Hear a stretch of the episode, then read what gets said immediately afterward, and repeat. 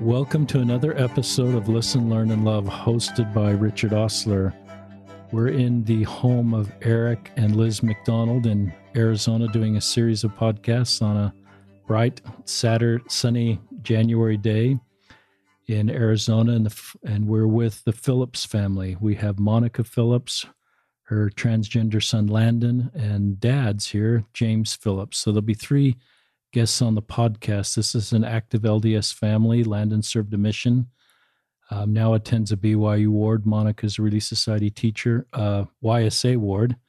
Um, Landon, um, Monica's a Relief Society teacher. Landon has a calling in it in his YSA ward um, as the pianist, and James is a primary teacher in his ward.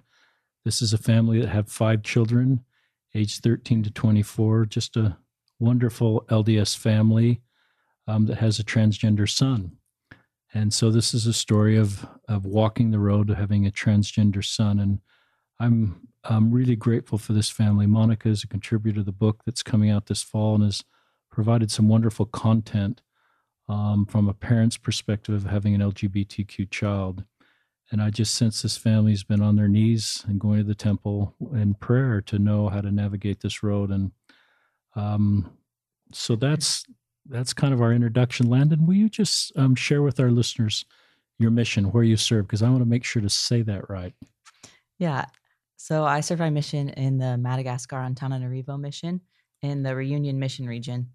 Uh, so that means I never actually saw Madagascar. I just served on the islands off the coast, French speaking. It's great. And um, you served as a sister missionary, just so our listeners understand. Yeah, that's correct. And we'll talk about that journey in our podcast. But thank you for your service. How, uh, Monica, how many of your kids have served missions? Is Landon the first one, or have... uh, no? Uh, two of our kids have served missions. We have an older son who's 24, and he's served in uh, the Utah Ogden mission. Uh huh. That's great. Um, talk. Let's talk about coming out. Um, just tell us your journey with gender dysphoria, or any um, vocabulary used to describe your experience, Landon. I came out to myself over a very long period of time. Um, it took me longer to figure out than it probably should have. And now looking back, I see all these signs that, like, oh, why didn't I realize it? Why didn't I realize when I was listening to three hours of how to know if you're trans videos every day? Um, but I was in a lot of denial and unconscious denial. I didn't want to think about it. It terrified me. Um, and I was at BYU at the time that I was really starting to consider all of these things um, which is a scary place to be discovering your sexuality and your gender identity. Um, so it took me quite a while, but the more I thought about it, the more and more I kind of sank into this hole of realizing, like, okay, this is real. Like, this is happening, and I have no idea what to do with this information. And so um, it was after my first semester at BYU and after I put my mission papers in that I finally realized like all of this discomfort I had been feeling, all of the years of not feeling quite right, not feeling like I fit in, having this discomfort that I didn't have words to explain. I finally had the vocabulary for, and I was able to say, I have gender dysphoria. I'm transgender, and I'm going to get my mission call in a week. so it was pretty a scary process, but coming out of the end of it and understanding who I was and finally having words for that discomfort made me realize that I had things that I needed to do that were scary, but I also knew what I needed to do, which was really nice. I had answers. You're very brave. Explain to our listeners, just try to, and I'm sure you've had hundreds of conversations like this, Landon. Just explain to a listener that's hearing a transgender Latter day Saint for the first time, just explain what it is like to be transgender.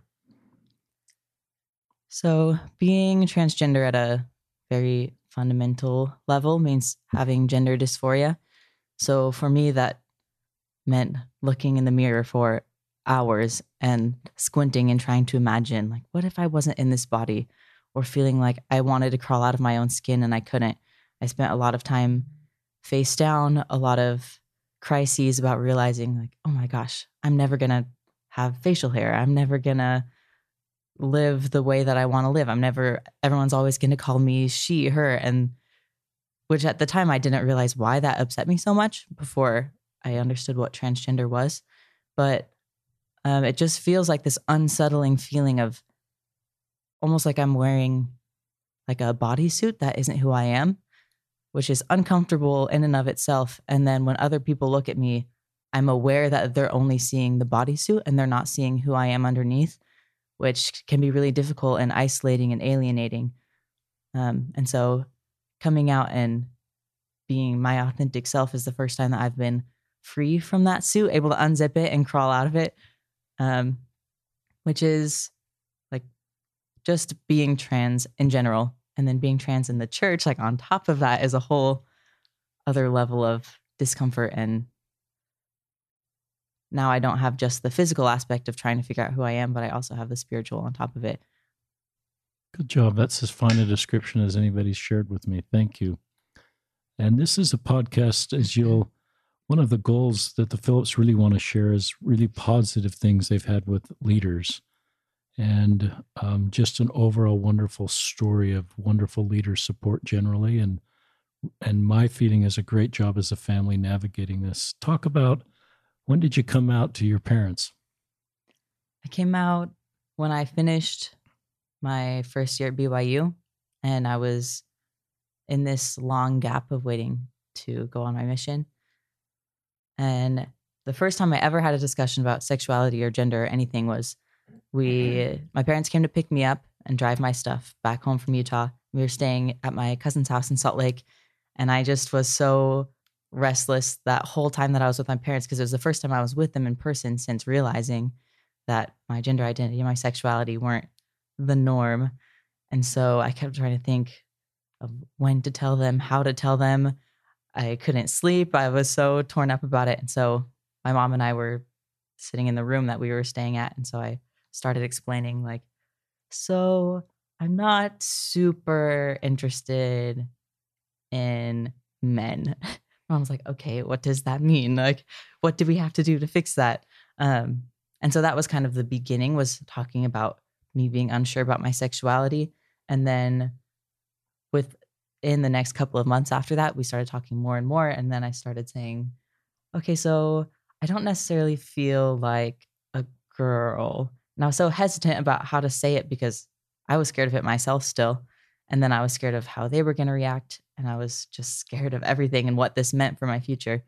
So it took a while, but I was able to talk about all of it and get it all off my chest before leaving, which made deciding to leave hard because I finally laid it all out on the table. Um, but yeah, they were a lot more like supportive and good about it than I thought they were going to be. So that helped. Monica and James, let's hear um, just your thoughts on realizing you're having you're having this conversation that I would guess no parents prepared for. Definitely wasn't prepared for it. Um, but I I have a hard time talking about how I responded to Landon without going back and um, kind of establishing what kind of a person Landon has always been um, as a child and um, as my child. And Landon has uh, always been very solid in the gospel. He has never had a rebellious type of spirit. Um, he's we've we've had a very close family relationship um, with Landon as well as our other kids. And Landon was the type of kid that um, just really highly respected. I think I could speak for his youth leaders, for his seminary teachers, for our um, ward and stake leaders in saying that um, Landon was probably one of the most highly respected youth in our stake, and Landon had a history um, in the Orange County stake in California for since the time he was born, and so he was very um, well known um, because we've been there for so long. And so when Landon came out, um, of course, I at first said all the wrong things because uh, you have to understand when somebody, when your child comes out to you, they've had time to process and think this through for quite a long time, typically before they come out to parents, and then we have two seconds to know how to respond. And of course, I didn't probably didn't say all the right things. My initial reaction was, um, "How can I help fix this?" Like, um, you know, maybe it's a hormone imbalance, maybe this, maybe that, and Landon is really great about shutting me down on those things when um, when he knows that's not uh, accurate. But um, so I guess I, I never I never once questioned that this was a rebellious act from Landon, and and so um, I knew right away that this wasn't something Landon was choosing. Um, but then that flew in the kind of in the face of all the thoughts um, that I had had on what it means to be transgender, even though I hadn't thought about it that much. Um, I, I, thought of it as uh, something people chose. That that is something that happens to people who have had a dysfunctional family life, who have maybe been abused either um, sexually or emotionally, uh, and those things weren't the case in our family. And so it, it was very, I was very conflicted with that, but it made me um, really stop and and it really made me question where Satan is in this whole um, in this whole LGBT thing because uh, I I had always kind of the messages we receive is that Satan causes Satan's deceiving our LGBT brothers and sisters into um, into into same-sex attraction or into you know being transgender. And so I, I really had to examine that what is his role in this? Because it is definitely he he wasn't in he wasn't in the room with us that night and he wasn't you know he just wasn't there. And um and so i had cause to to really think about that. And what i've discovered is that he doesn't cause gender dysphoria any more than he causes depression. Um, he's just there though so that when we're in our darkest moments he can tell you that uh, you're you're worthless um, you don't have a place in the church of jesus christ or in the gospel of jesus christ. And that's where I think he was at that time. And so, uh, kind of took it upon myself to make sure that we provided, hopefully, a, a family support that could help Landon to know that that wasn't the case. One of the statements you wrote for um, the book that's coming out, I'll just read that because it's, and I've been reading it in, I spoke at a church fireside last Sunday night and shared this quote. Um, we don't need to count on, we don't need to count the LGBTQ population to know we are in the last days. Um, there is evil around us for sure, and Satan is having a heyday. I don't believe his work has been to deceive people into being LGBTQ, and instead he takes these precious children of God and tells them they are worthless. He tells them there's no place for them in God's plan. He tells them God no longer loves them. He resides in their shame. He also resides in our fears, knowing that our fears will hinder our ability to truly love.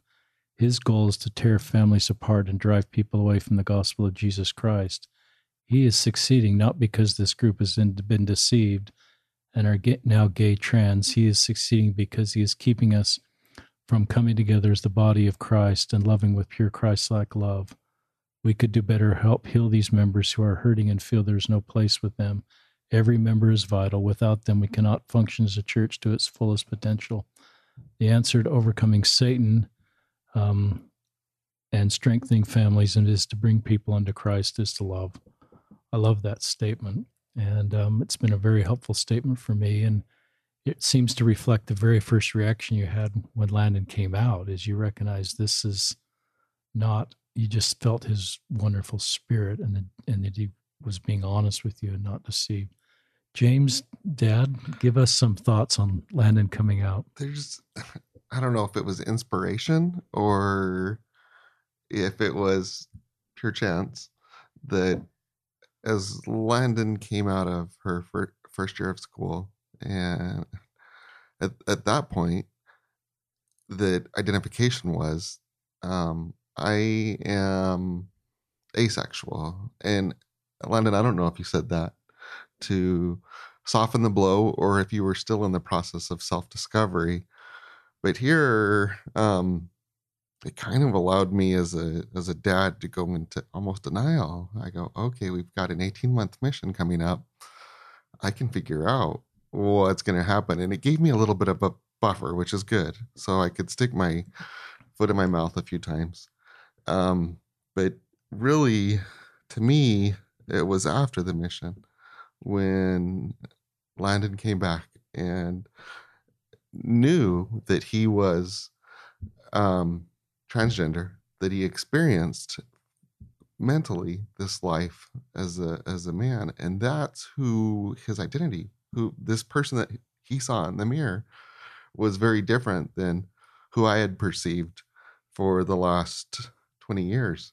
And so despite the 18 months of denial here was a process that involved a little bit of mourning because here was uh, my second child that who I knew for 20 years was there was a change taking place.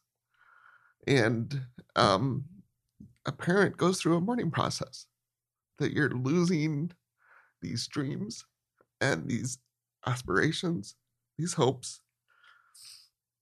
Not at all to say that we didn't get amazing blessings in return.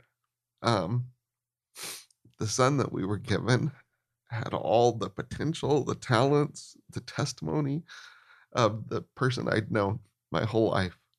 But there is a change there. Um, there's there's a process in the the coming out. The individual doesn't come out. The whole family comes out.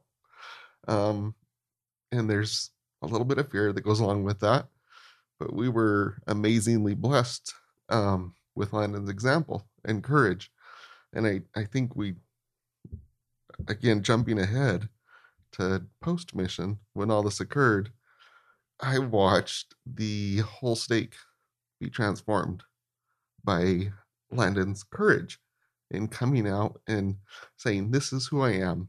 Um, I'd have fathers come to me and tearfully express their appreciation. Um, Landon was held on a pedestal, and I think to some extent um, to a great extent, my wife was on a pedestal in that stake. And some of these fathers would claim that our whole family was. And for them to see this take place in a family that was held in such high regard, it changed their view. Um, there wasn't a judgment that went along with it. It was pure compassion, pure love. And what a blessing um, that we could experience that. Uh, I I I think of this and I know I made a lot of mistakes along the way. But throughout the entire process, I guess I have to acknowledge the hand of the Lord that He, through some tender mercy, dispelled all of those notions and half truths and falsehoods that I hid behind when I withheld my love from this segment of our brothers and sisters so that once those barriers were torn down, suddenly I felt so much closer to the Savior. I began to understand so much more of how perfect His love is. And there was nothing I would do to ever give up who I have become through this journey. It's it's been a humbling, tear-filled process, but in that process, there's been great quantities of tears of joy. Um, I guess that there there isn't a lot of resources for us to look to, but but as you go through this process, one of the biggest things that helped helped me was to find people that had experienced similar things and um, draw from their strength. And I'll I'll let Landon continue his story as he talks about this, and we'll we'll address some of the places we turn to for strength as well. Um, this is just a beautiful family love story. I love hearing the parents um, talk about this road because there's a lot of parents that need parents like the Phillips that are walking this road to give them perspective on how to do this. So you go on this mission. Talk about, did you talk about this with your mission president? Yeah, I did. Um, not really until closer to the end of my mission. It's something that I held inside. Before leaving, um, when I was getting everything prepared to go, um, but I had already, I had already come out to myself. I already knew, okay, I am transgender. This is the reality of what's happening. I don't have very many options, or at the time, I didn't think I did. So I thought I can either continue and go on my mission, and Heavenly Father will cure me of this, or I can leave the church and transition, or I can end my life. And at the time, I really, really thought those are my only three options. So when I went on my mission, I didn't talk about it because I was hoping that it was going to go away. I was hoping that I was going to study, I was going to pray, I was going to serve, and everything was going to work out okay, which I feel like a lot of people say. And at this point, we should all know that's not a thing. But I was in denial. I was really hoping I didn't want to have to leave my faith. I didn't want to end my life. So that was what I was banking on. But the farther I got in my mission, the harder and harder things became.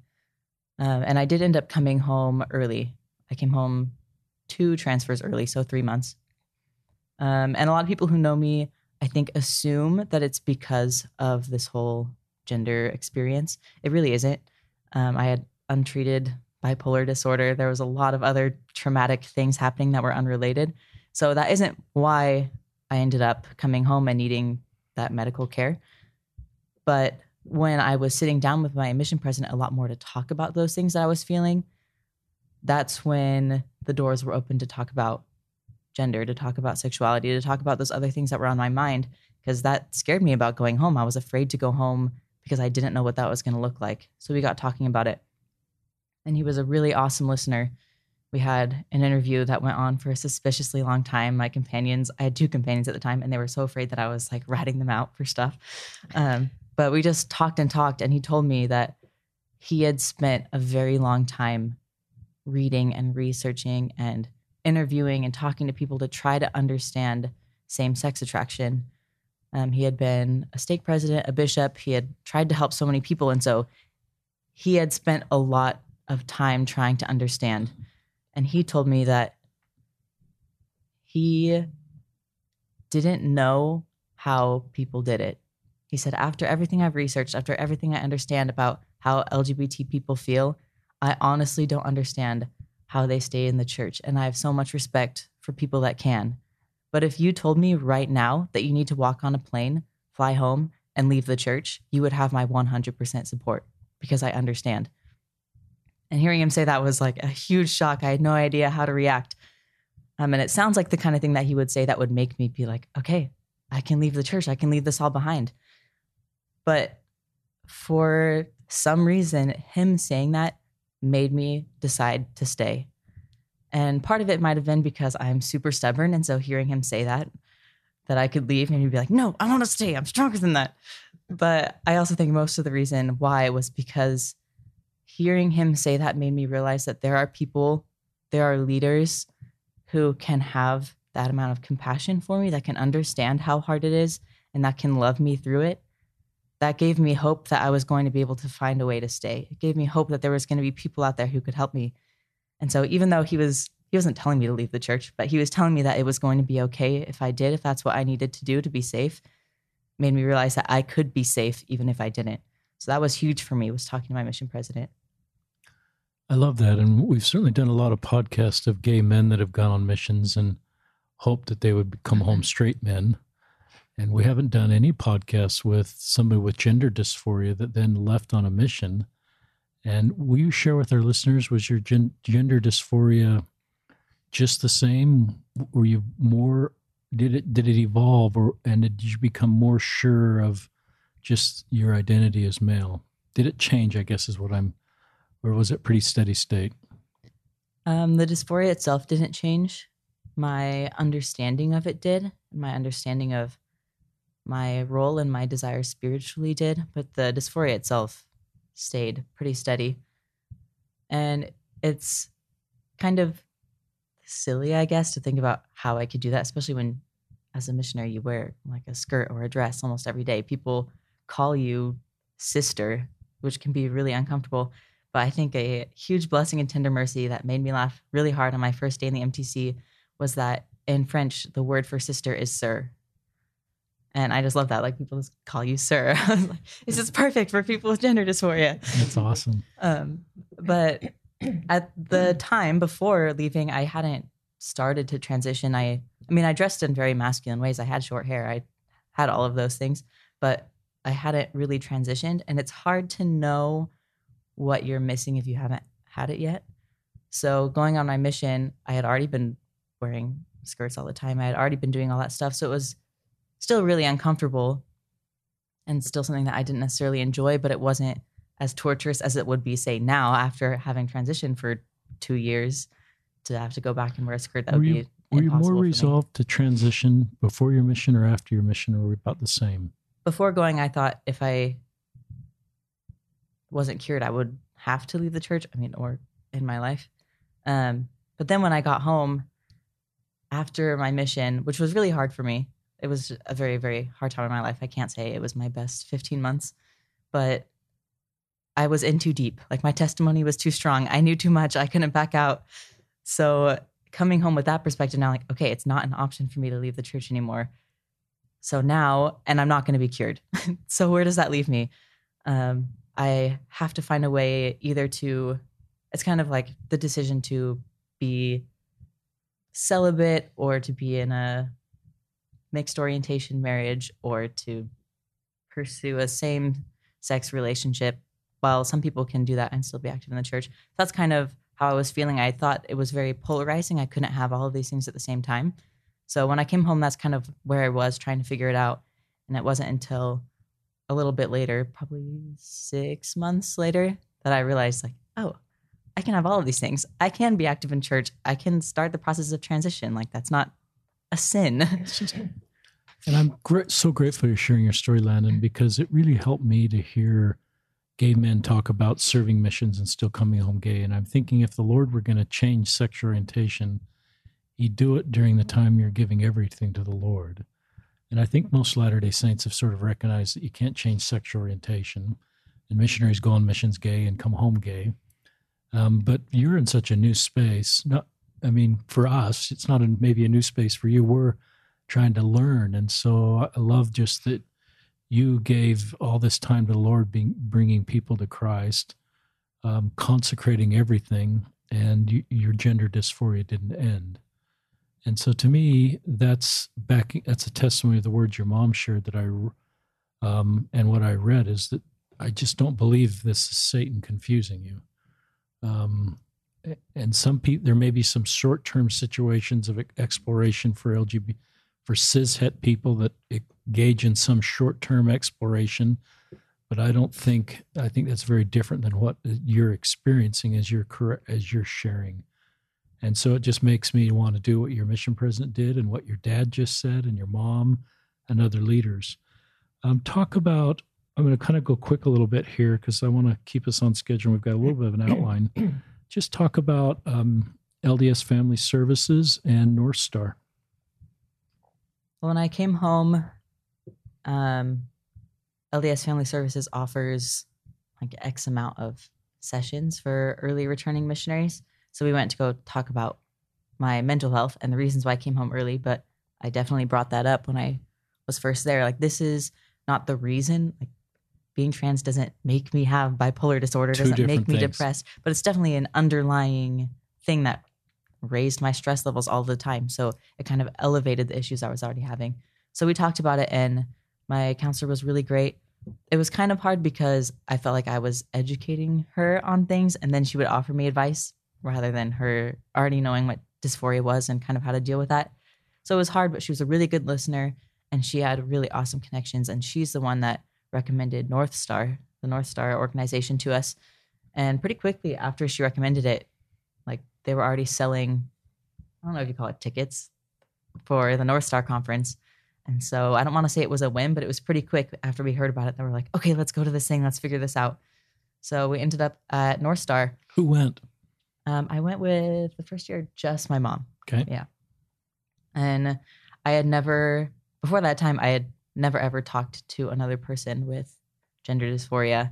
I had never had a conversation. I had barely talked to any LGBT LDS people. So it was a whole different world. It was a lot of culture shock, but it was a really amazing experience that gave me hope that no matter what path I chose, I was going to be able to do it. It was going to be okay. And there were more paths than I expected there to be. I had a lot more options and I had a lot more support. So that was huge for me. What did you tell us, Monica, about North Star? North Star was a game changer for me. Um, when I first went, um, you know, we went to the opening um, social for new people, and I was nervous because I didn't know what am I going to say to people. How am I going to talk to the? There's going to be lots of LGBT people. I That's so scarcely honest. talked to any LGBT people in the past. And um, especially um, with the gender dysphoria, I didn't, I just didn't know what to expect. And right off the bat, when I got out of the car, I saw um, this woman, and um, it, she caught my eye because she looked like a, a good friend of mine, and even Landon noticed at the same time.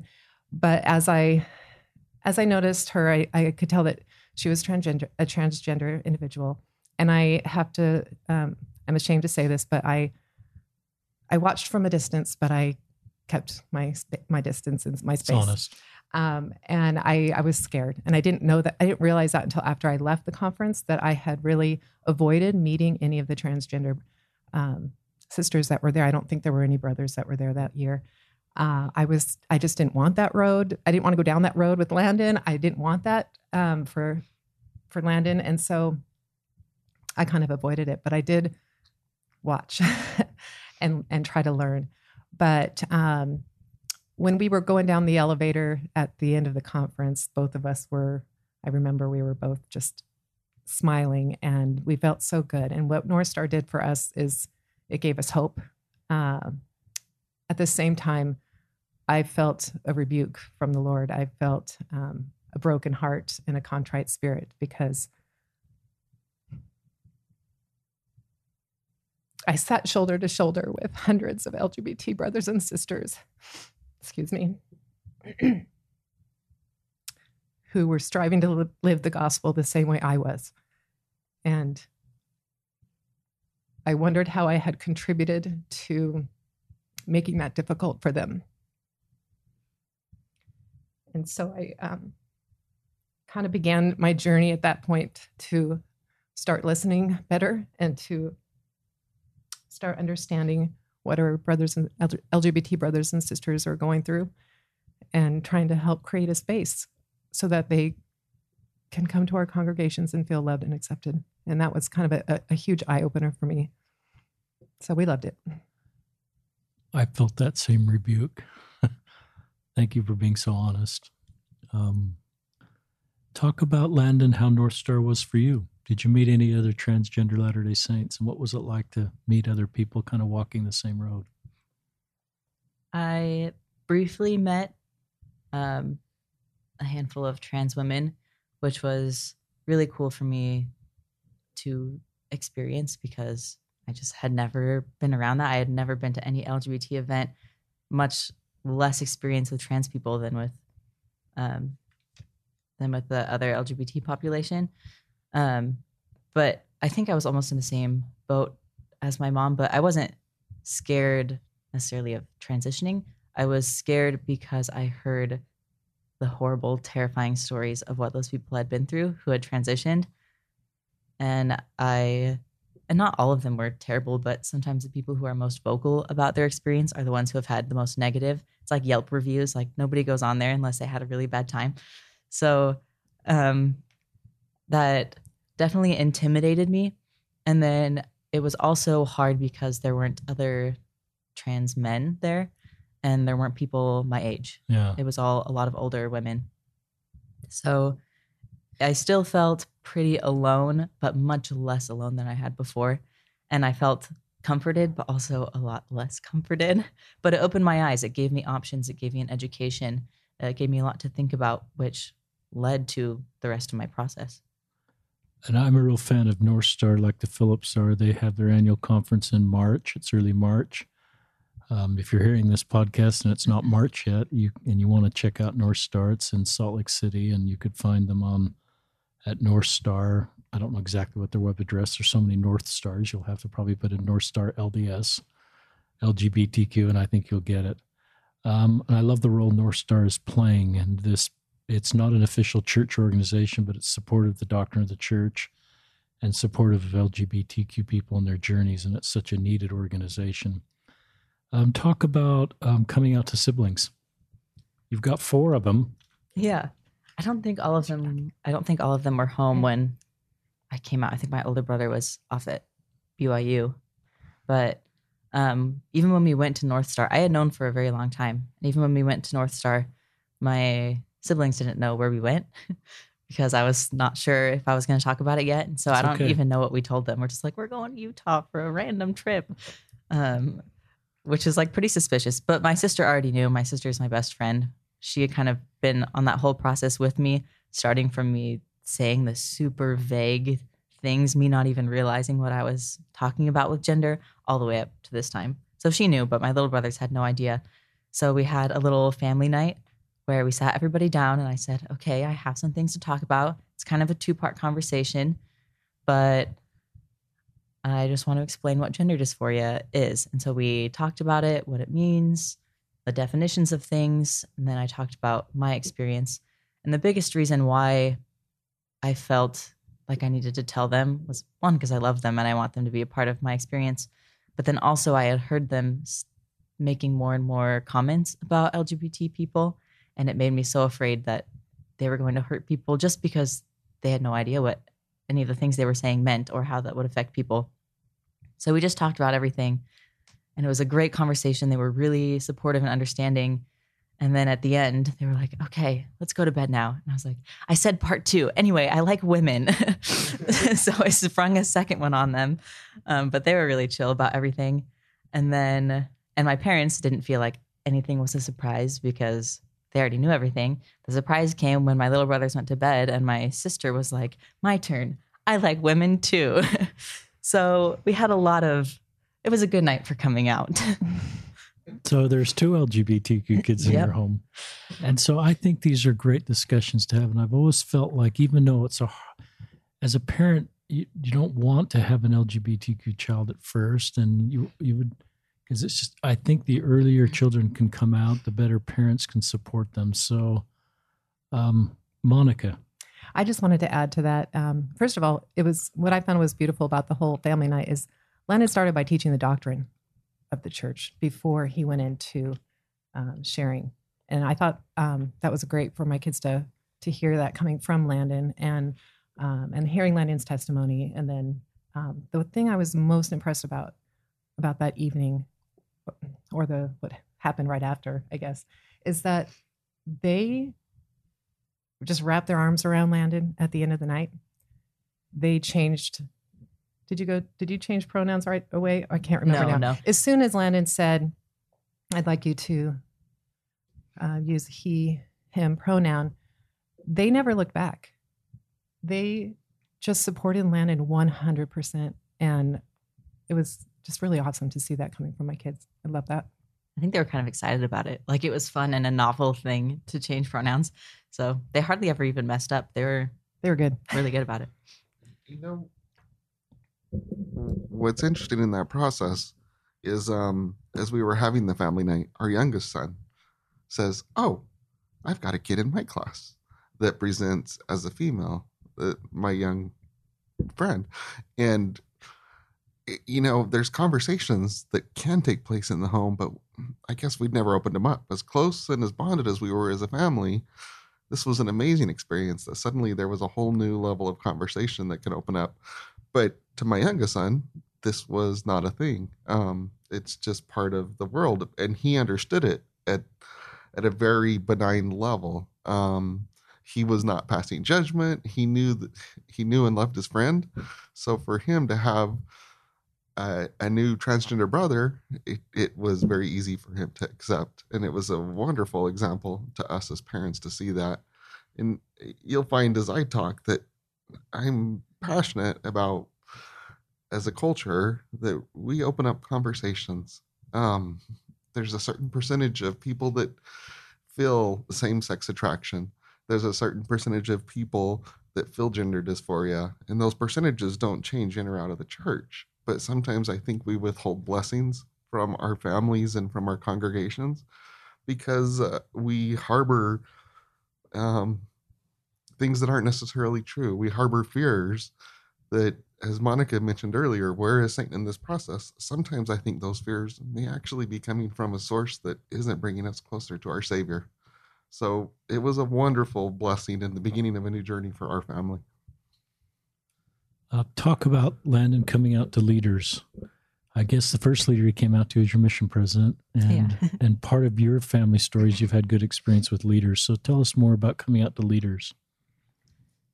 So after my mission president, I went and talked to my bishop of the young single adult ward, and I didn't really know him very well because I was new to the ward.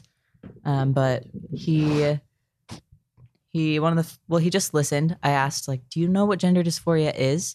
And he was like, "I think so, but explain it to me." So we just talked through everything. He was an awesome listener. He asked good questions to understand what it was. And then it was really cool. He said, like, oh yeah, my neighbor's son is transgender. I just went to their wedding.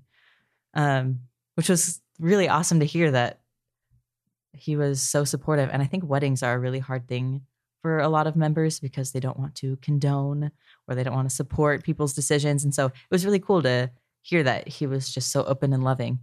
And I didn't end up being in that ward for a very long time. So I didn't go through a lot of counseling with him, but it was just a really cool, encouraging experience that there are people who can understand me and that my bishop was on my side.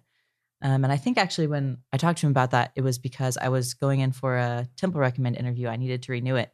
And so I wanted to talk about all that stuff first. And so he signed everything he needed to sign. And he's like, Yeah, you're good to go. Let the stake president know and he'll make decisions. So I went, talked to the stake president, and we, I didn't know how to bring it up. So we had the whole temple recommend interview. We got to the end where he asked the question, like, Do you feel worthy to carry a recommend? And I was so hesitant. And I was like, Yes, but there's things I think you need to know. And so he sat there and he listened to my story. He listened to me cry and babble on about it. Um, and when it was all done and he asked questions and he made sure I was okay, um, and we had talked about everything that we needed to talk about, he made sure I was seeing a counselor and everything. And then he was like, all right, well, have a good night. And he signed the recommend. and so that was just so awesome for me. That's not what I was expecting. It's what I was hoping for, but not what I was expecting. But it was really cool that those leaders were a lot more focused on testimony and love of the gospel and desires and actions like regarding to like keeping the basic commandments um that they weren't so worried about all the extra stuff that they didn't understand yet because to them that's not what was important that's not what affects things that was just an experience that i was having that they were hoping i was going to be safe through and they were going to support me through. But i had a really really positive experience with them and it probably helped that they had well not my bishop but my stake president had known me my whole life.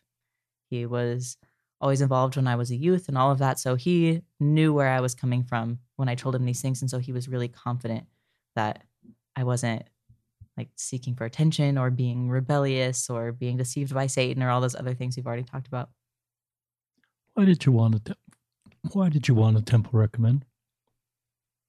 The temple had always been really important to me and a place that just felt like home and felt secure. And before I left my mission, I did spend a lot of time working in the temple. And so it meant a lot to me. And it's something that I wanted to still experience.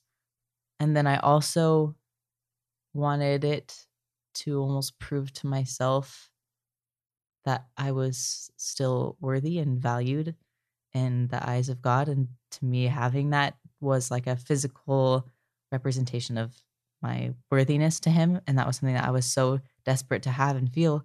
Because at the time, I was like feeling a lot of shame in who I was and shame in my desires and thinking about transition. And I wasn't sure if that was sinning, even though I didn't feel like it was. So having a temple recommend was almost proof that God loved me, even though that's not what it should be. And I should have been able to feel that without it. But at the time, it's something that I was really desperate for. It's good. Great answer. And I love you being honest with your stake president and and your bishop. And I love that they saw your, your great heart and your desire to do the right thing. But talk about Landon just coming out more publicly. You've had these experiences with your leaders. You've got a temple recommend. Sounds like you've had good experiences. Talk about coming out publicly. Up until pretty close to when I decided to come out, I wasn't sure what my path was going to look like. Even after North Star, I wasn't sure if I was going to transition ever if, or or if that was just something I was going to live with. But decide not to transition and to just I don't want to say therapy it away because I knew that wasn't going to happen, but like there are ways to cope and deal with it. There's lots of members who decide to take that path. So, um, and they're completely happy and fulfilled with that. So that's kind of what I was thinking.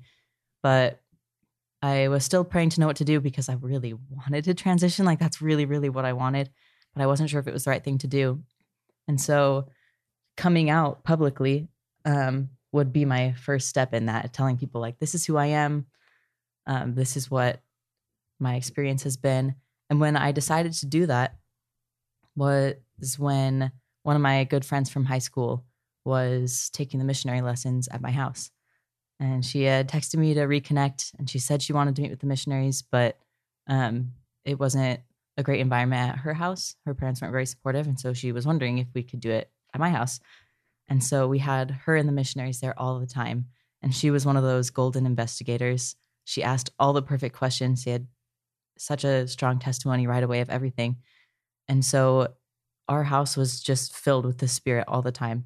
And I had put a lot of distance between me and the church, partly because of all of this decision making about transition, but then also because I was dealing with post traumatic stress from my mission. And so a lot of things about church were triggering. And so I just kind of stepped back in my spiritual life, but not because like my testimony was damaged. It was just difficult things were going on. So having that spirit around all of the time was pretty suddenly very enlightening. And I felt like I knew what I needed to do and I was very comforted in that. And so I decided to come out. I wrote a letter on and I posted it on a blog that I was expecting to keep up on, but that's still the only post on the blog. And then I shared a link to it on my Facebook page. I was like, guess what, everybody? And it was really quick. Like I wrote the letter and posted it that same day, but I was just really overwhelmed with the feeling that this is something I need to share and something I need to do, um, which didn't come that whole time that I was distanced. And I thought that the more I distanced myself, the more logical I would be, the more I'd be able to think through things and research them. But it was as soon as I had the spirit back in my life that I was like, I know what I need to do. And this feels right. What was the response to that Facebook post and link to the blog? Um, I had a lot of positive response. I didn't really have any outward negative response from anybody.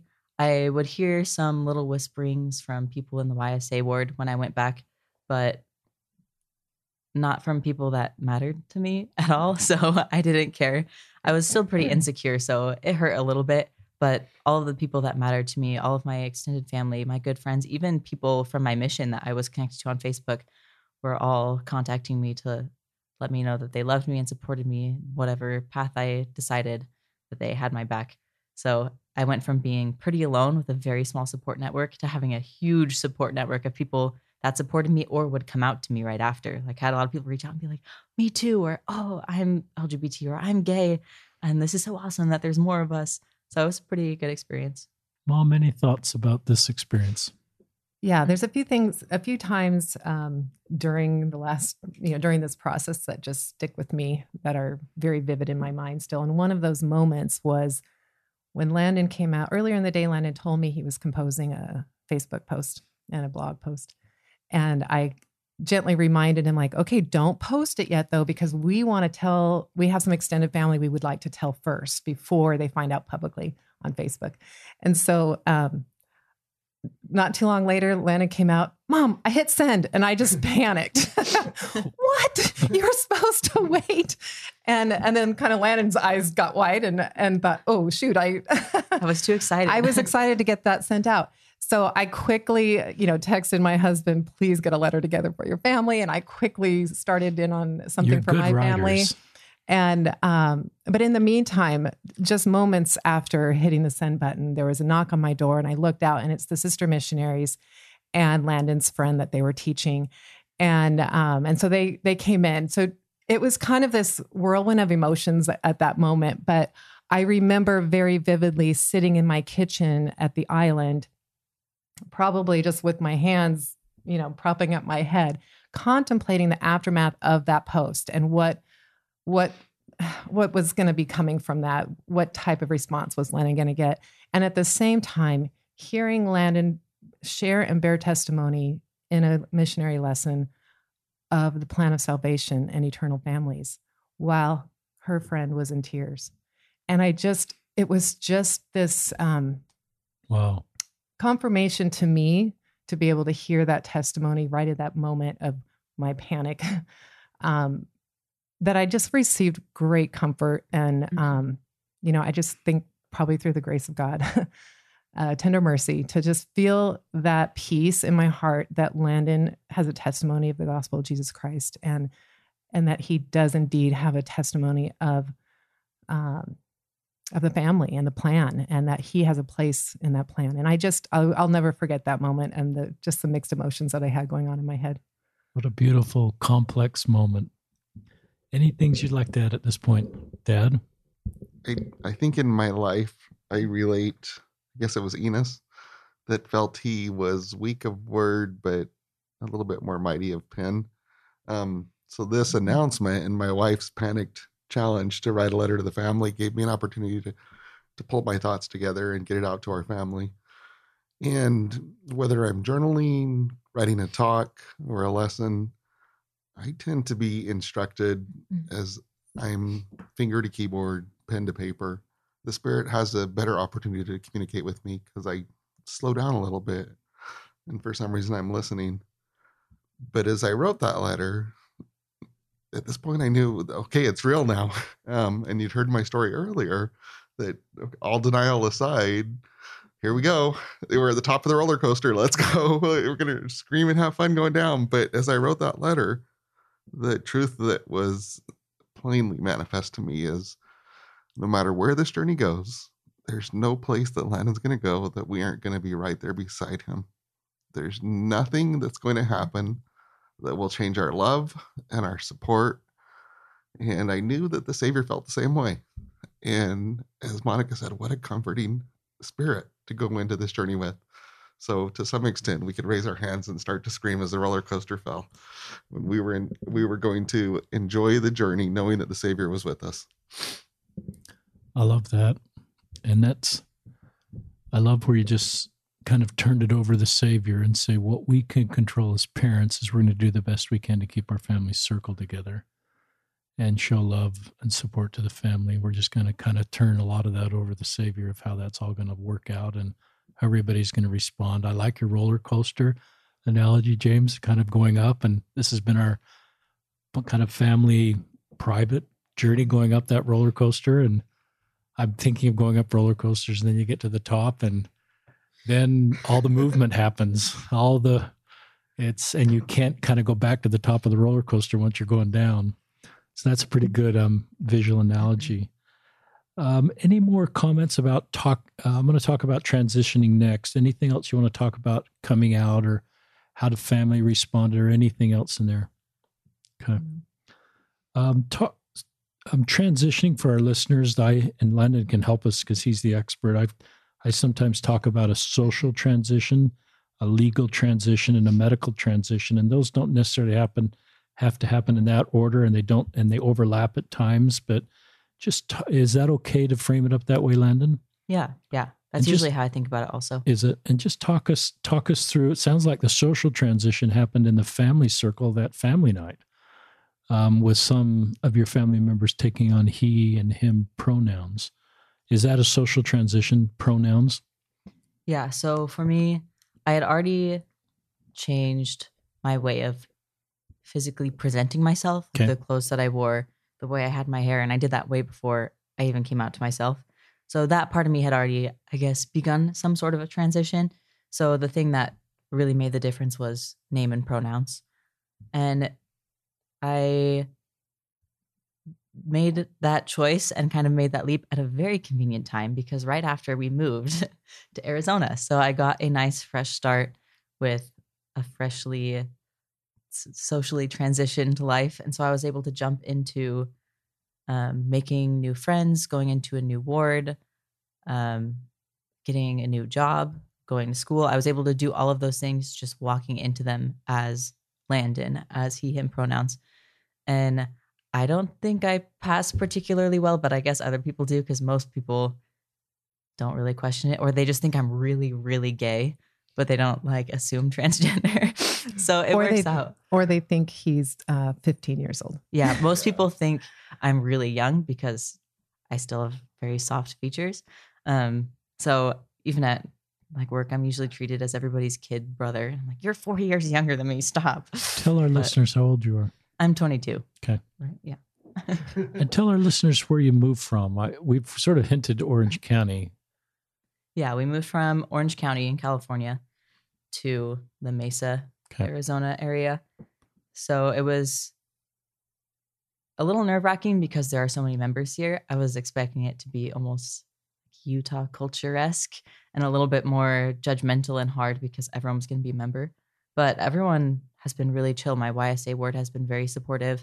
I've only had like two or three people who have been vocal about their opinions, but once again, they're not people that matter to me at all. So I don't really care what they have to say. So I've just been supported. Church leaders here are as supportive as my old church leaders. They don't know me as well, so I've had to do a lot more educating and building trust with them. But it's just been a really awesome trans- transition. I need to stop saying that because it means so many different things. It's been a nice switch to move to Arizona and begin that social transition and live the way I want to be living. How did you choose the name Landon? So I sat my parents down like pretty early before I even decided if I was really going to transition, but when I wanted to. So I was talking about it a lot. And I asked, like, if I would have been born male, what would you have named me? Because most, I mean, parents get to name their children. And so I thought it would be fair for me to give them the chance to still do that so that it could be something meaningful for them versus me like deciding my own identity and throwing away what they gave me. Um, and so she told me Aaron, and I really did, I didn't like it. so I was like, okay, any other names? But it's still now I like it. Now I'm like, oh, that would have been a good name. So then we had a couple more discussions where we would like, okay, how do you like this name? How do you like this name? And we throw names around, and they either didn't like the names or were like uncomfortable with the idea of me switching names. So it was hard emotionally to talk about. And so a long time ago, um, I really like to write and come up with stories and stuff like that. So a long time ago, like in middle school, I wrote a character whose name was Landon, and I projected a lot of myself into that character. Um, so it was a name that I always liked, and that stuck with me because it was kind of my vicarious way of existing and living. Um, so it stuck with me, and I said once, I was like, "Do you like the name Landon?" And they were like, "Oh yeah, that's okay." And I was like, "Okay, call me Landon." So yeah, it stuck. I like the way you all kind of discussed this together and counseled together. That's kind of cool. The, the problem, Richard, is we didn't really know we were having a name changing conversation. we thought it was a hypothetical conversation. And so That's honest. when he asked me, What do you think about the name Landon? I thought, Oh, that's a, it's a nice name. I didn't know that I was choosing the name at that point, but um, but we chuckle about that now. So it wasn't it wasn't right away that you asked us to change the name, but within I don't know, I can't remember, but within a few days or maybe a week or so, um, he asked us to change the, the pronouns and and the name, or, or we were just going to test it out, weren't we? Can we just try this at Yeah. home? But then Landon is an expert at easing me into things, which I'm really actually very grateful for because it do, does make things a little bit a little bit easier for me. But are you done talking about that? Because I can jump into my thoughts on it, unless you need had more to say. Um, oh, I just wanted to say briefly that this whole process felt so long to me. It felt so long. I felt like everything was taking forever, and I wasn't sure if I had the patience to deal with it. And it felt like I was taking years to make decisions, and I just wanted to move on. I just wanted to transition and change my name. And it all happened over like just a couple months. This whole process of start like talking to a counselor, going to North Star, making these decisions, meeting people, coming out, moving. It all happened back to back. And looking back, it was so fast. But at the time, I was desperate for things to change. And so it felt really long. It's like a school day is only six hours, but when you have to go to school, it feels like the minutes are ticking by so slow. Um, and I know a lot of people feel that same way when they're just coming out or just starting to transition. It feels like it can't happen fast enough, or you can't wait long enough for people to accept you or to learn. But I just, I promise that looking back, it's so much faster than you think it is. Like things change so quickly and things get better a lot faster than it feels like they are. Yeah. Anyway, yeah, we can talk about stuff.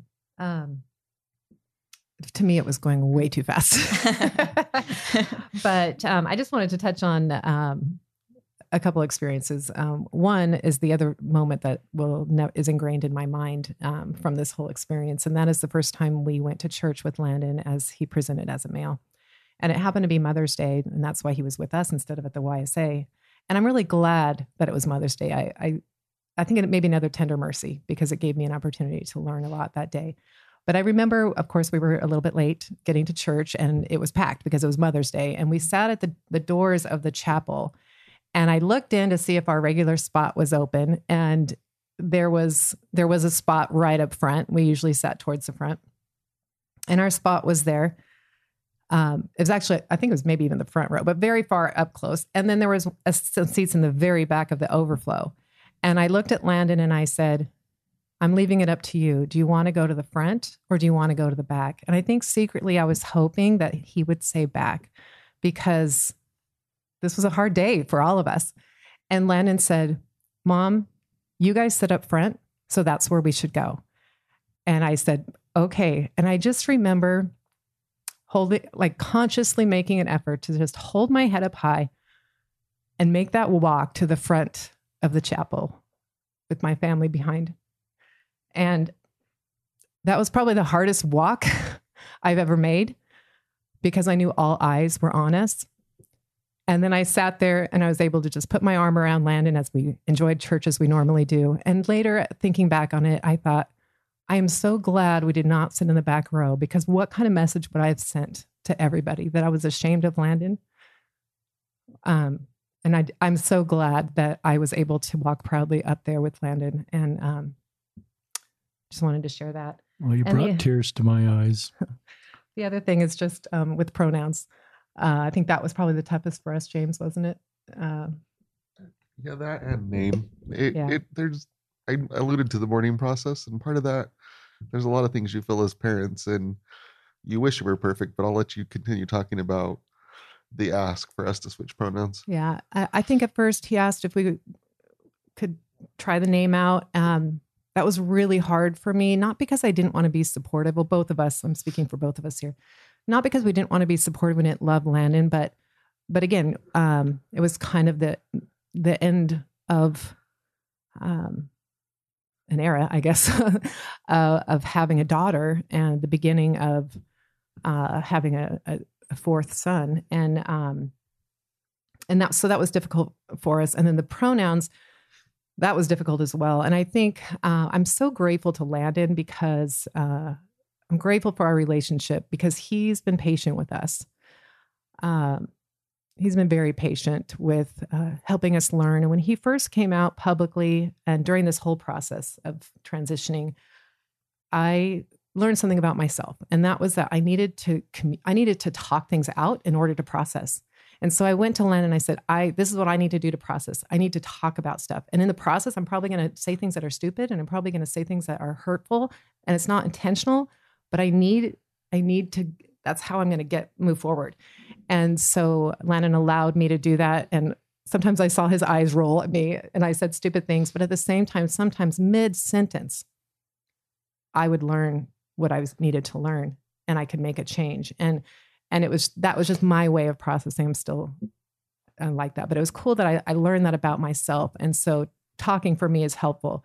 But just uh, so once we kind of get got past like okay, the name change and the pronouns, like pronouns just take a long time because even though we're fully supportive at this point, like our brains are old and they just you know they're hardwired uh, you know we used different pronouns for so many years. And so um, we still messed up and you may have caught that i- uh, in this interview a little bit but uh, landon told me one time uh, he said i'll give you guys 10 years to get it right. And i said if i'm still doing this in 10 years you could just shoot me. Uh, i think we're doing really well after after two years but i still slip up a lot and it's not because i don't love landon and support landon it's just because my brain is and, and it's hard to talk historically and your brain remembers the context of the historical and and it's very hard to on the fly translate pronouns when it was a very different circumstance and i think on the interview you, you heard me speak historically and drop a wrong wrong pronoun It's okay. it in historical context, it's right, but it that's tough because it still hurts, and you want to even when you talk historical, you want to get the pronouns correct. Um, I would just speak to parents. There there are some realities of going the, through this as a parent, um, whether it's transgender or or on any of the LGBTQ um, issues.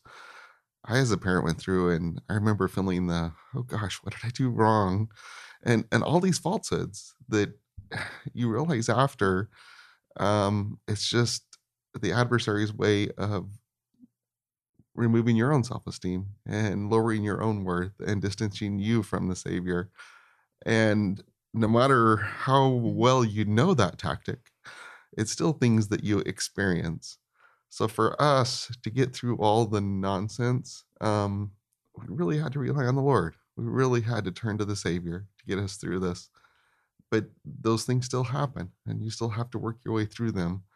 And so, as you listeners may have an op- opportunity to go through this with someone you know, someone in your own family, somebody you minister to, as you extend your arms of love, um, just be a be aware that some of these challenges that you experience, I, I felt like I could only get through it with uh, tender mercy through the grace of of our heavenly Father. That I had to be changed.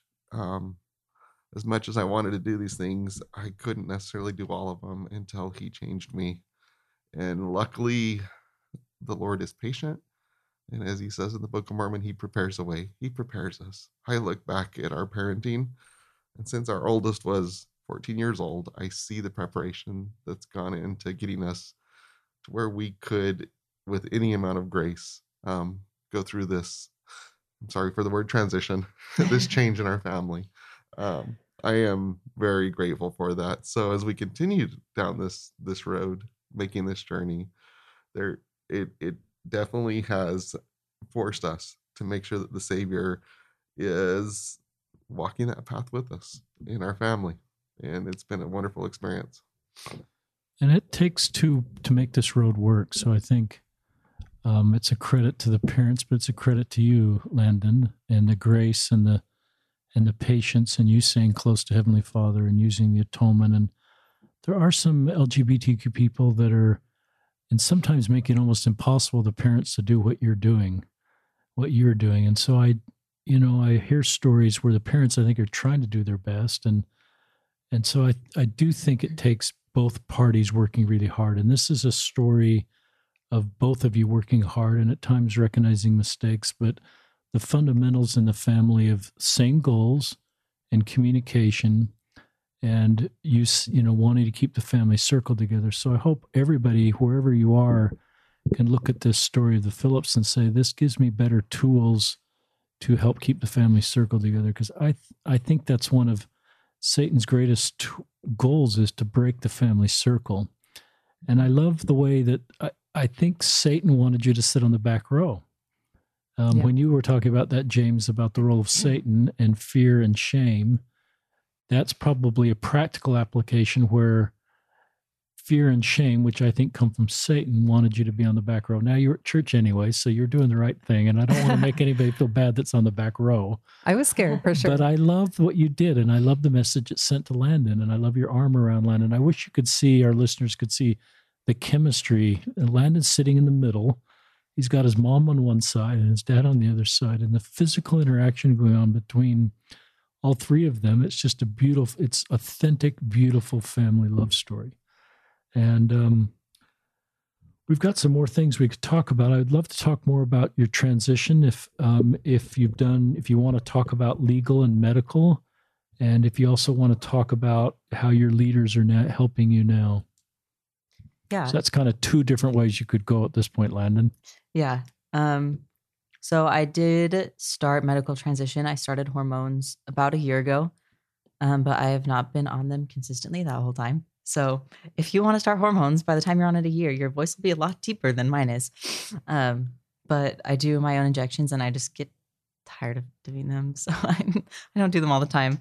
And then I also pass well enough at work and school that that eases my dysphoria enough that sometimes I just forget about it. But I do want to stay on them um, I'm also pretty like relatively non-binary. Like I'm a lot more okay with Define feminine aspects. Define non-binary f- for our listeners. So non-binary, it means different things to different. Yeah, I didn't people. say it right. So t- yeah, but it it means different things to different people but it generally means not fitting in the male box or the female box so the roles and the stereotypes and whatever of either gender they don't fit in quite right and some people that's um, where their dysphoria puts them is they're dysphoric as one gender but they're also dysphoric if they swing too far to the other side so they kind of reside somewhere in the middle or some people think of themselves as agender where they don't really sit on that spectrum at all.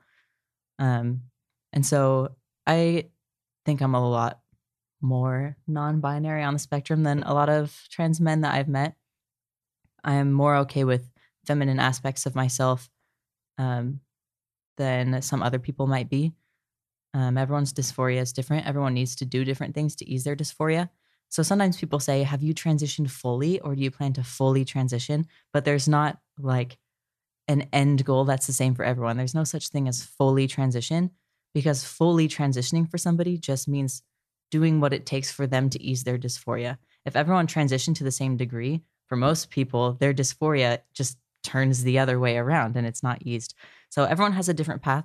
For me, that path has meant taking hormones, but not feeling super pressured to have quick physical changes um, because I'm okay with how things are going right now. Um, I do hope to have, um, uh, it's called, we call it top surgery, but a chest reduction surgery. Um, that just costs a lot of money that I don't have. And I also don't feel super urgent about that because I'm passing so well, which makes me kind of forget about my own body because other people aren't drawing attention to it and it's not drawing attention to itself. Um, but it is hard. I have been having some pretty severe back pain for the last two months from, I think it's from binding all the time. So those things are going to continue changing. There will continue being some medical transition. I don't have a hard plan for what's that, what that's going to look like. I'm just feeling it out, um, whatever feels right with my dysphoria and whatever feels right with the prayer that I'm doing and the answers that I'm getting. That's how I move forward. And deciding to start medical transition at all was rough because it felt like I knew once I started, I couldn't go back because certain things are irreversible. And then also, I knew that once I got a taste of what it felt like, I wouldn't, I would have no desire to be quote female again. So that decision took me a long time. I sat on it for a very long time. I transitioned, but I was still really dysphoric. So I didn't participate in church or talk in church or do a lot of outside things with or meet new people because I was still really dysphoric. Um, but when I finally made that decision was when another good friend of mine was taking missionary lessons in my house. Um, I love the missionaries. They just bring the spirit in. I'm really bad at maintaining my spiritual health. And I have a really strong testimony. I've always been active in the church, but it's really easy for me to take steps back and let that relationship with Heavenly Father fade a little bit when I'm going through hard times. So having the missionaries there, having another like golden investigator, strong testimony. now we're in friend. Arizona. Yeah, this is in Arizona now. Somebody that I You met could just here. keep moving from state to state. Yeah, I wish I need to go make new friends so I can have more missionaries in my house. But having that spirit again and having the opportunity to constantly be testifying in the lessons, and then she also um, would stay at our house a lot because she lived a little far, and so to come to church, she would spend the night at our house. And so I just got so much opportunity to testify and talk with her, and feeling that spirit again opened the doors for me to receive the answers and to to understand that it was okay for me to start hormones and that that's something that I needed to do. Um, so yeah, that's my medical transition. Um, it was a hard decision to make, but once I had the spirit backing me up, and now that I've moved forward with it, I've gotten a lot of peace and confirmation that it's an okay path that I'm on. Legally, I haven't done anything. Um, I do have the forms that I'm in the middle of filling out for a legal name change. And there's not really a good reason why I haven't done that, except for that I'm really lazy. And it doesn't really matter because usually the only people who see my name are my employers who already know about me. Everything else is under my preferred name. But starting at a new school, we have like you have to wear a name badge all the time that has your legal name on it. We do lots of online discussions and they don't have an option for preferred name. So that's a little dysphoria inducing. So I'm looking to change my name. Um, but again, I'm not super rushed with anything. I'm just I'm a really passive person, so I'm just kind of like, oh yeah, whatever happens. That was a beautiful segment. I I learned some things that were very helpful for me. And let me, um, as a transgender man, do you feel pressure from other transgender men to do this their the way they're doing it? Because you aren't doing it exactly the way everybody's doing it. And I love the way you're saying, I don't need to do it exactly the way you know. I the goal is to end my dysphoria, not necessarily to go exactly where other people going. Is there pressure within the transgender community to do to do this the same way, or is there a feeling you do this the way that's right for you and we'll support you? Um, I don't have very tight knit relationships in the LGBT To know, community. yeah, Um, so I don't get very much like direct contact with people. I just I've been I kind of over had like a little overswing when I came out because I went from having zero contact with the LGBT community to being super involved in everything. And I'm just kind of tired Some- of it. Like I'm a little burned out and I don't need that anymore because I'm confident in myself. So I kind of step back so I don't have as many relationships. But I don't feel not supported. For the most part, I think trans people understand that transition is very complicated and there's a lot that goes into it. So most of the like opposition that I get is from people either outside the community or even allies or um, other letters of the LGBTQ who will hear that I'm the decisions I'm making with transition and are like, oh, so you're not really trans. You're just a little trans. Like, no, That hold doesn't up. feel very no, good that's not how you. it works. yeah. So that's a. It's interesting because I would probably put all transgender people in the same bucket, and you've just helped me understand. There's every story is different, and that's what I love about the podcast. And your story is different than anybody I've ever heard, Landon. And I mean, and that's awesome. And your parents, this is just a unique, beautiful story. But I love what you just said. Is to me, it's you're so attuned tuned to you and the personal revelation you're receiving. You're doing this the way that's right for you and you're not sort of responding to maybe other voices around you other trans other people within the lgbtq spectrum and so you're and i just love that you're saying this is my journey and i'm at peace where i am right now and i don't need to necessarily do this based on somebody else's expectation on me and to me it's a great sign of your spiritual and emotional maturity and a family support talk about passing you've mentioned that a little bit how important it is to pass if someone's never heard that term, just explain passing. But so passing is um, being able to, like, when people meet you or interact with you, they see you as the gender that you're presenting yourself as. Um, or in a lot of cases, that means that they don't necessarily know that you're trans. So, like, when I go to school, um, people don't assume that I'm trans or know that I'm trans. They accept me as male unless I tell them otherwise. So, for me, that's passing. Um, a lot of people don't like that term or agree that it's better to pass or to not pass because for some people in their transition or just because of the way their body is built or whatever it is, they don't like pass as well as other trans people. And that can be really hurtful when the trans community values passing so much. Um, so it's not a hugely important or necessary thing. But for me, it does ease my social dysphoria um, because I know that people are seeing me the way I want to be seen. Um, and so it's just something helpful to, it makes me forget. Like being trans isn't a thing that I think about every day. It's not really a part of my life unless people ask or certain issues arise or there's a discussion about it. Otherwise, the way people treat me and see me and the way that I'm living my life is just male. I don't I don't know. I don't think about it. It feels really normal. So to me that's what passing is is just being able to live and not have being trans be like a defining factor because people just see me how I am. It's good. Any comments, mom or dad? Um, I think uh, that just some of the thoughts that were going through my mind while Landon was sharing is um, about uh, personal revelation. And Landon, growing up, always uh, always looked to the Lord for answers. Um, and so I, when he first started transitioning, um, I had thoughts like, oh, would Heavenly Father really answer your prayer in that way? Kind of like he mentioned a bishop saying, like, go back and pray about that.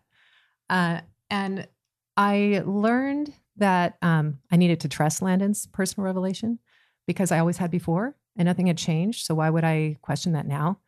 And so, um, in this whole process of Landon transitioning, I have really uh, supported all the decisions. And I found that even though people on the outside might look and be like, huh, I don't know, I don't think God would tell you to do that.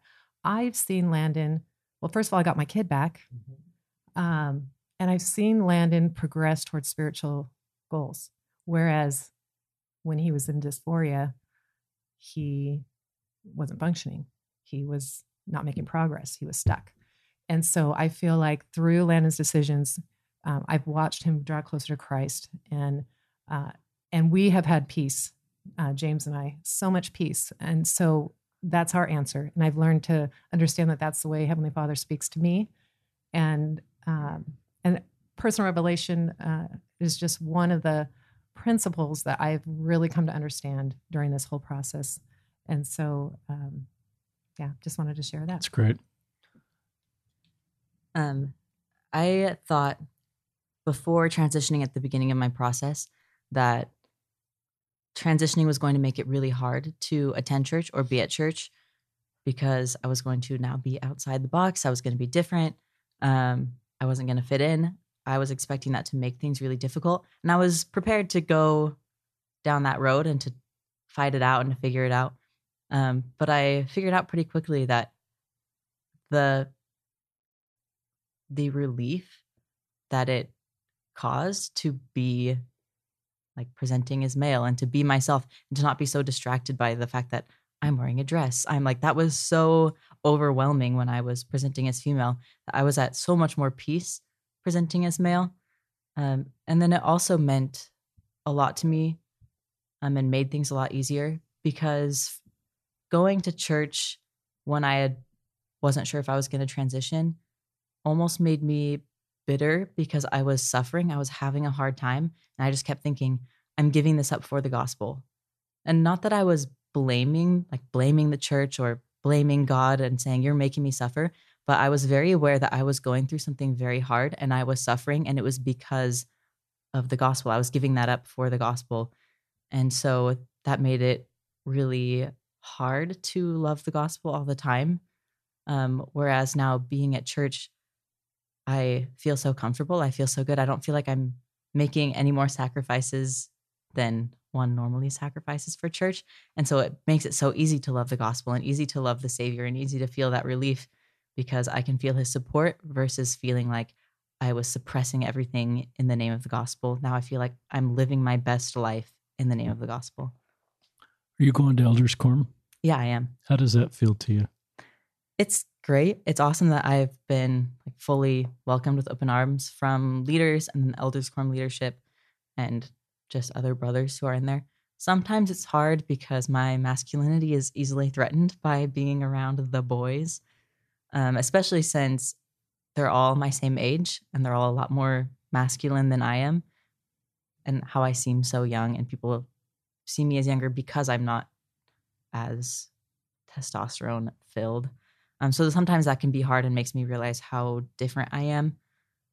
But it is really awesome to be included in a group that I always thought I would be shut out from.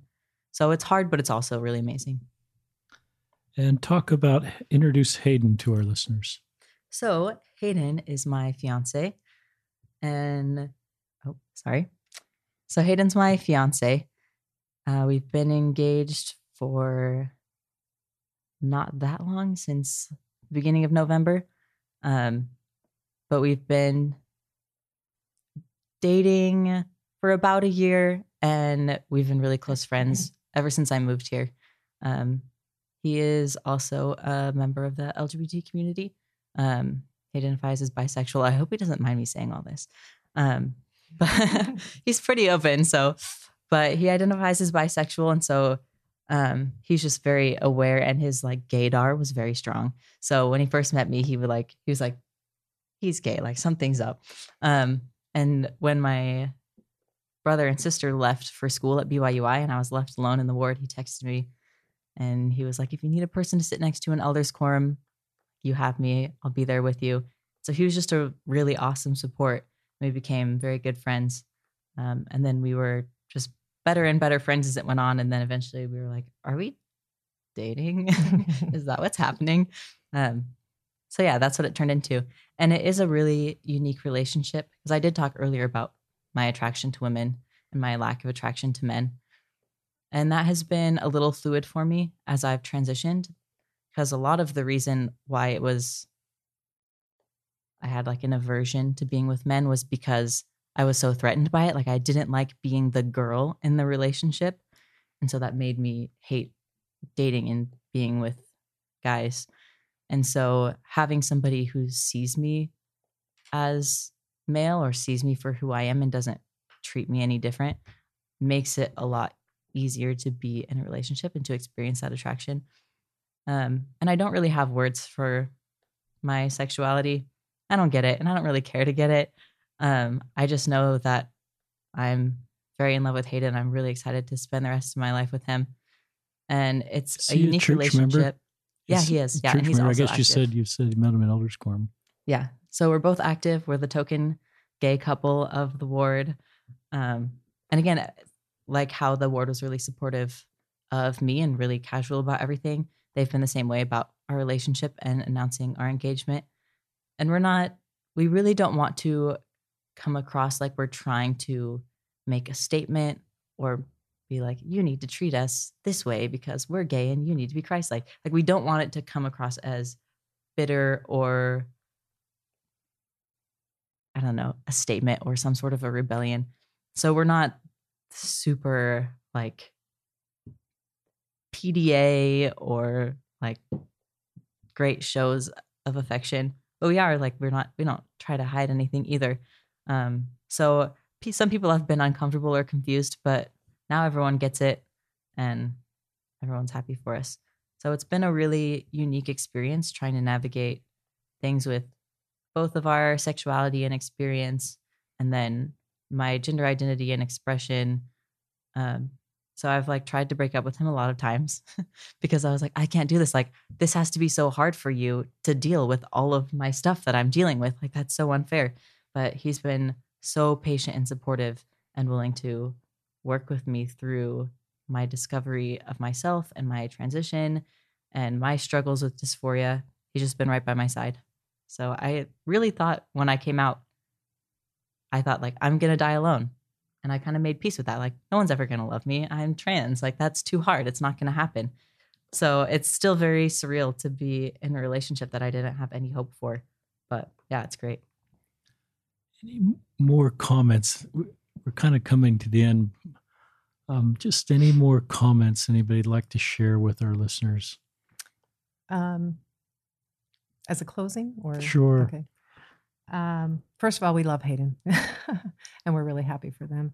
I, I did worry um, that maybe Landon was going down this path to possibly make us happy or and so I, I remember asking Landon, are you doing this because that's what you expect? That's what we expect or and and he assured me that that that wasn't the case that he that he really loved Hayden and we love him too.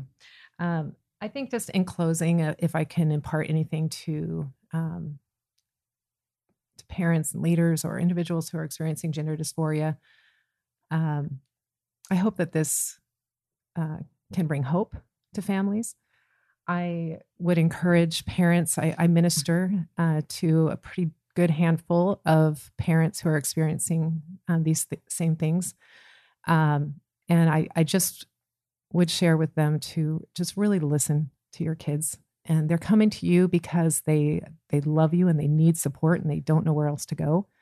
And if they're not finding that support in their families they will gravitate to anywhere where they will find that acceptance and support and typically that's going to be um, an, an online community or an unsafe community and so i just really encourage um, it's been wonderful for us, like you said, to have the communication op- lines of communication open, and we've been able to navigate this. Whether or not, um, you know, Landon stayed in the church, like that's something obviously that we had to consider as well. But just being able to talk and and share and listen, um, we've been able to really uh, be able to navigate that. So I would encourage that, and then um, also for leaders and general membership of the church to just listen and learn from these members. Um, let us make that place of acceptance.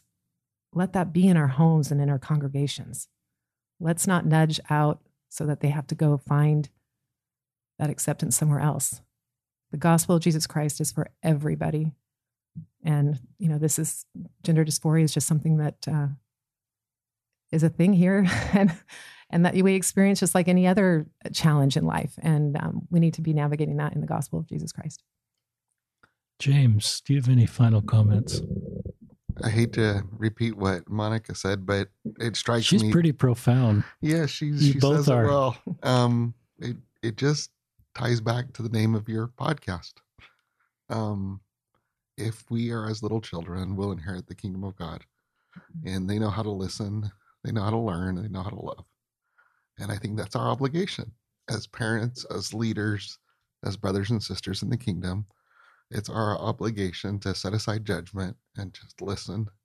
Just know how to learn from our brothers and sisters and then know how to appreciate and love their strengths, their talents, and everything they can bring to building the body of this church. Um, Landon, any closing thoughts? There's so much that I could say. There's so many people that I wish I could help. And I don't know exactly what the audience of your podcast is, but I think when I was just starting to come out, when I was trying to figure myself out, when I was looking for resources, this is exactly the kind of thing that I would go to to try to find hope. So I guess I'd like to say for any trans people, new little trans babies trying to figure yourselves out, or people who are in the process of transition, or people who have decided not to transition and are trying to navigate their way through the church. I just want to promise that it's going to be okay. Like it really is. And I've been, dang it, I wasn't going to cry. We all said we weren't going to cry. I felt like I was winning last man standing, but here I am. Um, but the I've been through so many dark times. We've been trying to talk about all the positives because that's what we want to get across. But there have been a lot of really hard times when I wasn't sure if I was going to be able to make it. Like I said earlier, before leaving on my mission, I thought I had three options, and one of them was ending my life. Suicide. And that's something that didn't necessarily go away when I got home. It stayed an option. Um, so there are definitely such hard times. And there were things I'd never thought I would have. I never thought I could transition. And if I did, I never thought I could stay in the church. I never thought I'd be able to feel Heavenly Father's love again. I never thought I'd have anybody's support. I definitely never thought I'd fall in love or be able to be married. And right now we're working toward being sealed. And that's something I never thought I'd have. But even though that whole process, I didn't know what it was going to look like, I didn't know how it was going to work out, I didn't know what was going to happen or what direction I was going. All I could do was trust that Heavenly Father knew what I was going through and that His work and His glory is the happiness and the eternal life of men. I knew that He wanted me to be happy. So all I could do was trust that. And I've had every single blessing that I thought I knew I would never have. So that looks different for everybody. I don't want to make any promises for what's going to happen. Everyone's journey is different, but I can promise that it's going to be okay. Just keep going, keep trusting, keep finding support. Things feel like they're taking forever, but I promise it's not actually taking that long. It's going to be okay. And that's, I think, of everything when I talk and when I share, that's what I want to get across the most um, to my trans family is like, it's really okay. Thank you, Phillips family. Um, just one closing thought. My wife and I watched the movie at Harriet about Harriet Tubman and and her heroic work, and I sometimes put myself back in Harriet Tubman's day as the and wonder which side I'd be on. And then I think, you know, I then we're faced with issues of today, like how are we going to treat transgender people and the impression came to my mind that I will walk out of a movie someday with tears in my eyes after hearing stories of transgender people. And that's going to happen in this podcast. And I think we can be, we sometimes historically want to look back and say we would have been on the right side. And I'm trying to be mature enough to know I don't know with the knowledge of that day if I'd been on the right side. And so I think what you're helping us is to make sure we always choose love. We always choose to listen. We always choose to keep the family circle, and then we're going to be okay. And so um, you're a hero for me, Landon, and for many others for the, you know, the road you're walking, the very unique road you're walking, but walking it in a wonderful, authentic, spiritually based way. And thank you, uh, Monica, James, and Landon Phillips for being on another episode of Listen, Learn, and Love, hosted by Richard Ostler. Thank you for having us, Richard. Thank you. Música